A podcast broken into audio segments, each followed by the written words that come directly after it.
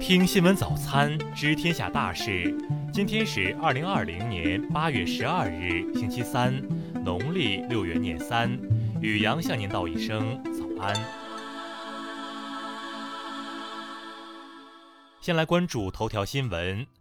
外媒进入武汉病毒所采访后，美国官员指责中国保全面子而不拯救生命，赵立坚反击。昨日，赵立坚主持外交部例行记者会，有记者提问美国国务院发言人奥特加斯称，美国全国广播公司是第一个获准进入武汉病毒研究所的独立媒体，却只是机械重复中国政府的宣传，没有追问事实。他还称，中国更喜欢保全面子而不是拯救生命。请问中方对此有何评论？对此，赵立坚表示，美方个别人的表态并不令人意外，因为他们对于事实向来是有自己所谓的定义的。在他们的眼里，只要能攻击抹黑中国，谎言即事实。赵立坚说，我们倒希望美方能向媒体开放德特里克堡基地、旧美海外两百多个生物实验室等问题公开更多事实，请世卫组织专家去美国开展溯源调查，让美方有机会说明真相，给美国人民和国际社会一个交代。至于美方发言人提到的保全面子而不是拯救生命，赵立坚表示，美方应该反躬自省。美国当前新冠病毒确诊病例已经超过五百多万，死亡病例超过十六万，与其机械重复甩锅中国，集中精力抗击疫情、拯救生命，才是美方真正应该做的事情。继续关注国内新闻。国家主席习近平十一日签署主席令，授予钟南山共和国勋章，授予张伯礼、张定宇、陈薇人民英雄国家荣誉称号。全国人大常委会昨日决定，今年九月三十日后，香港特别行政区第六届立法会继续履行职责，不少于一年，直至香港特别行政区第七届立法会任期开始为止。据商务部监测，上周全国食用农产品市场价格比前一周上涨百分之零点五，其中猪肉批发价格每公斤四十八点七五元，上涨百分之一点二。国家发改委日前发文指出，要继续推动景区门票降价，不断完善门票价格形成机制，着力规范景区价格行为。国家煤矿安监局数据，今年一月至七月，全国共发生煤矿死亡事故六十三起，死亡八十八人，同比减少四十一起，九十二人，未发生重大及以上事故。民政部近日印发通知，表示要推进重点领域立法，做好修订地名管理条例有关工作，有效整治地名大、洋、怪、虫乱象。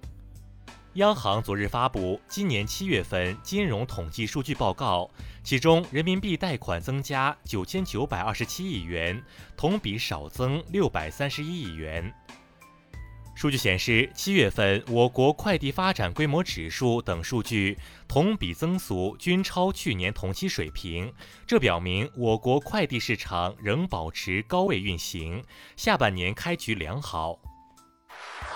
再来关注国际新闻。美国总统特朗普十日表示，他有意在十一月总统大选之后再举办七国集团峰会，并邀请俄罗斯总理普京参加。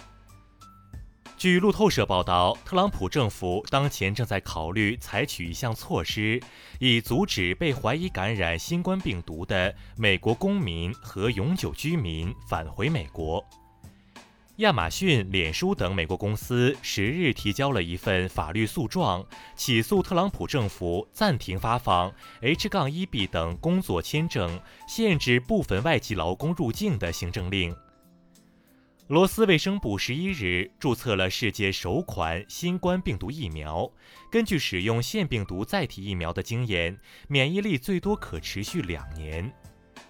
欧盟委员会八日向成员国发出呼吁，允许欧洲公民与居民的未婚伴侣入境。德国则率先决定取消了对未婚伴侣的入境限制。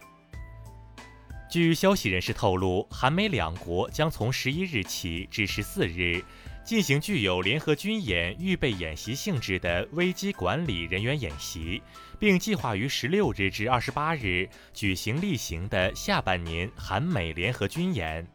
世卫组织近日表示，零号病人并不总是来自首个聚集性疫情地点，而是经常在疫情出现前就已存在，但可能来自其他地点。孟加拉国统计局昨日公布的数据显示，受新冠疫情影响，孟上财年经济增速为 百分之五点二四， 低于前一财年的 百分之八点一五。 再来关注社会民生新闻。重庆海关相关负责人日前表示，海关对涉案财物的处理过程有着完整且安全的链条，所谓内部流出一定是假货。江苏盐城警方通报车祸后猪肉遭哄抢一事表示，公安机关已追回部分散落冻猪肉，对涉嫌违法人员，公安机关将依法严肃处理。近日，网传优衣库不雅视频女主角复出，经全国扫黄打非办调查，这是一起炒作牟利的恶性事件，将严肃处理涉事人员及其幕后推手。针对男子已锁妻十多年一事，广西荣县昨日通报称，男子梁某荣与妻子陈某芳均为精神二级残疾，目前已送至精神病院治疗。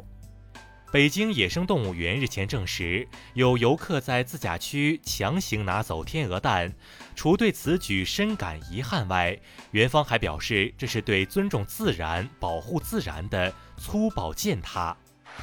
再来关注文化体育新闻。昨晚 C B A 总决赛开展，广东全场保持领先，最终以一百一十比八十八拿下辽宁，取得总决赛首场胜利。中超联赛昨晚迎来第四轮比赛，石家庄永昌三比零战胜天津泰达，重庆斯威零比零战平青岛黄海。